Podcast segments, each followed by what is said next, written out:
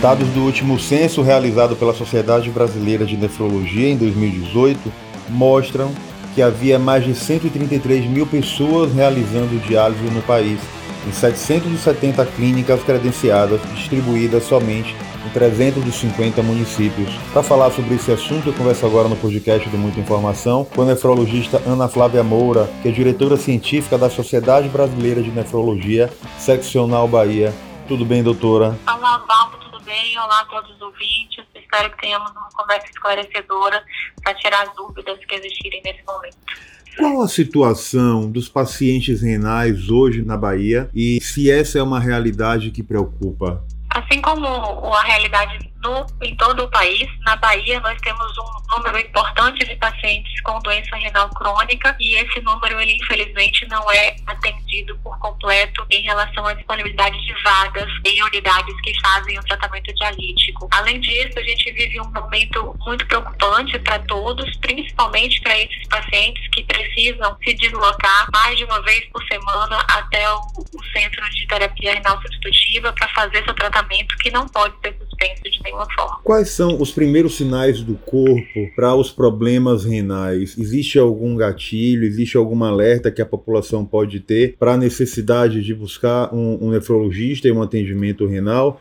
Sim, a doença renal crônica ela está associada principalmente a sintomas como enjoos, vômitos, perda de peso, sonolência ou insônia, sangramento, desorientação, emagrecimento, inchaço, falta de ar. Porém, esses sintomas eles só aparecem nas fases bem avançadas da doença. Então, o grande problema é que muitas vezes a pessoa tem disfunção renal e não sabe que tem porque ainda não sente nada. Essas fases iniciais, onde não existem os sintomas, é fundamental que o diagnóstico seja feito neste momento para que a gente tenha oportunidade de intervir, melhorando a função renal ou até recuperando essa alteração da função renal. Nas fases finais, a gente já não consegue reverter a lesão. Apenas 7% do total dos municípios brasileiros contam com unidades de diálise e esse deslocamento, sobretudo das grandes distâncias entre a, onde o paciente mora e o local onde ele faz o tratamento, isso preocupa numa, num momento como esse de pandemia que a gente vive hoje?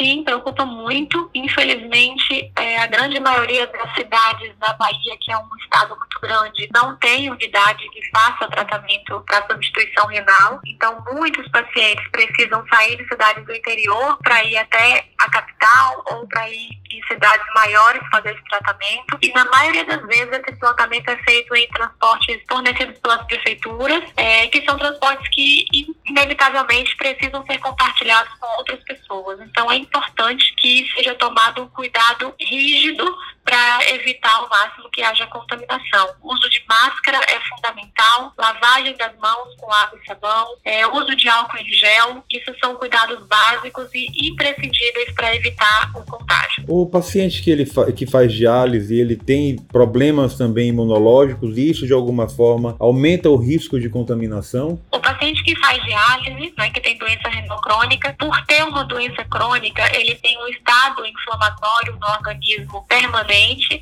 esse estado inflamatório ele acaba diminuindo a imunidade do paciente e aumentando o risco em algumas situações de infecções ou alguns outros problemas de saúde. Então, como é o caso do Covid-19, esses pacientes, por esse motivo, fazem parte do grupo de risco. Além disso, são pacientes que normalmente têm outras comorbidades, como hipertensão e diabetes, que são as duas principais causas de doença renal crônica, e que, por isso, também fazem parte do grupo de risco por serem comorbidades associadas a uma evolução mais grave grave da doença. A gente já tem hoje qual o cenário de pessoas infectadas com o novo coronavírus e qual o número de mortes. No final de março a gente tinha uma morte aguardando confirmação ainda sobre a doença. Já tem algum, alguma informação sobre isso? Em relação a pacientes renais crônicos, esses números são ainda pouco claros. Eles se atualizam com uma velocidade grande, né? muda muito de um dia para o outro, até porque sofre interferência de resultados que muitas vezes são colhidos dias antes e que a gente só tem acesso ao resultado alguns dias depois.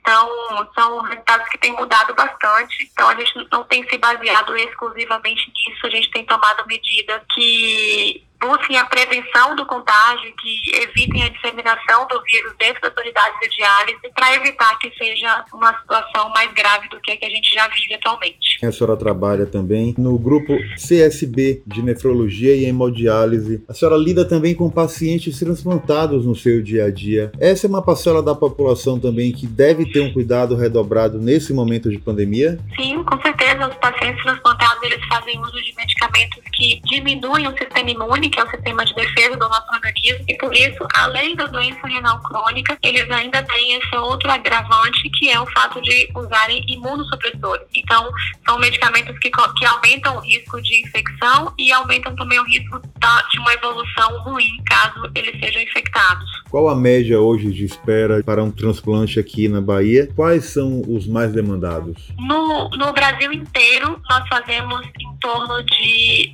6 mil transplantes renais por ano. De acordo com a BTO, que é a Associação Brasileira de Transplantes de Órgãos, nós temos uma lista de espera para transplante renal em torno de 25 mil pacientes. Então dá para ter uma ideia de que a diferença entre a quantidade, a lista de espera e a quantidade de transplantes realizados é bastante significante. É, em tempos de Covid, essa espera aumenta, né, obviamente, mas a maioria dos centros transplantadores do país, eles têm suspendido o transplante com doador vivo, isso já faz cair o número de transplantes, e o, o número de transplantes com doador falecido também tem reduzido por alguns motivos, né? dentre eles a questão de ter diminuído o número de doadores, já que a gente tem uma maior dificuldade para a constatação de morte encefálica, que é fundamental para a doação, tem menos equipes disponíveis para isso por conta da escassez de médicos e a gente tem maior dificuldade também por todo o contexto, o risco de contaminação, toda essa situação dificulta essa constatação. A gente também tem dificuldades muitas vezes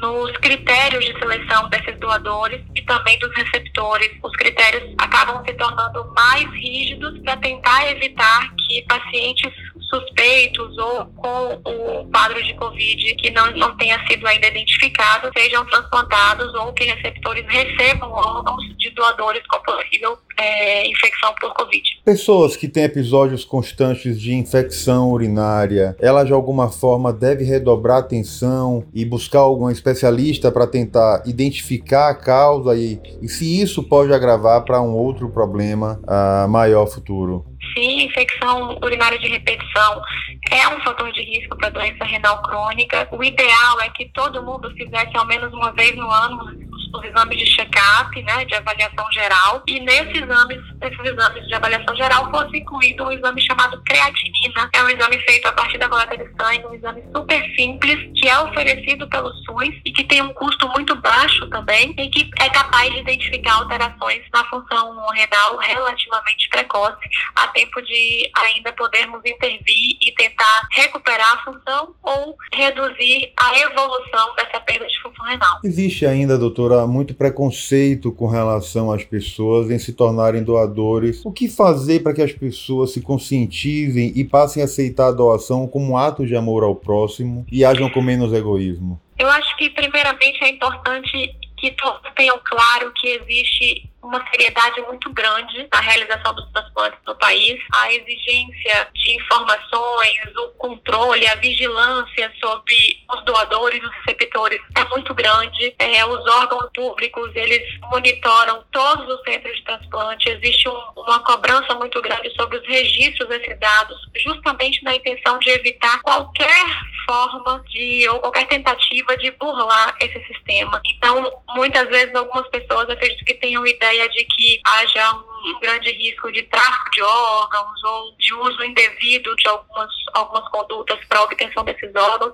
E é importante deixar claro que hoje em dia isso é praticamente impossível de se acontecer, porque a fiscalização é muito grande, a seriedade tratada com isso é muito grande. É importante que a gente veja que as pessoas têm que ter uma segunda chance, têm que ter uma oportunidade de melhorar a qualidade de vida e até de estender o seu tempo de vida. E se a gente puder ajudar de alguma forma, fazer com que aquele ente querido que não está mais em nosso meio possa, mesmo não estando conosco, mas seguir ajudando outras pessoas, o transplante é uma excelente forma de fazer isso. Então é realmente uma, um meio muito seguro e muito prazeroso de ajudar é, o próximo. Mesmo que você não saiba quem é essa pessoa, mas saber que você de alguma forma está ajudando uma outra pessoa ou que aquele familiar que faleceu, que deixou tanta saudade, continua trazendo felicidade para uma outra família. Doutora Ana Flávia, quero agradecer demais a participação da senhora com a gente no podcast, deu muita informação, que a gente possa ter ajudado a tirar dúvida das pessoas uh, com relação a transplantes e as doenças renais e desejar sorte, já que todos nós estamos no meio dessa pandemia e é uma situação ainda de muita imprevisibilidade sobre o que vai acontecer ou quando a gente vai ter uma situação de mais normalidade. Sim, eu agradeço a oportunidade, Oswaldo, e peço que todos, por favor, se cuidem, a situação é séria e se não contar com o apoio, com a colaboração, com a conscientização de todos nós, a gente não, não vai conseguir superar isso da forma esperada. Então, quanto mais nós nos unirmos e, e nos conscientizarmos de que todo mundo tem que colaborar, mais rápido e mais facilmente a gente vai conseguir superar esse momento. Então, fiquem em casa, lavem as mãos, usem álcool gel, evitem contato, distanciamento social nesse momento é fundamental. Siga a gente nas nossas redes sociais e até o próximo podcast.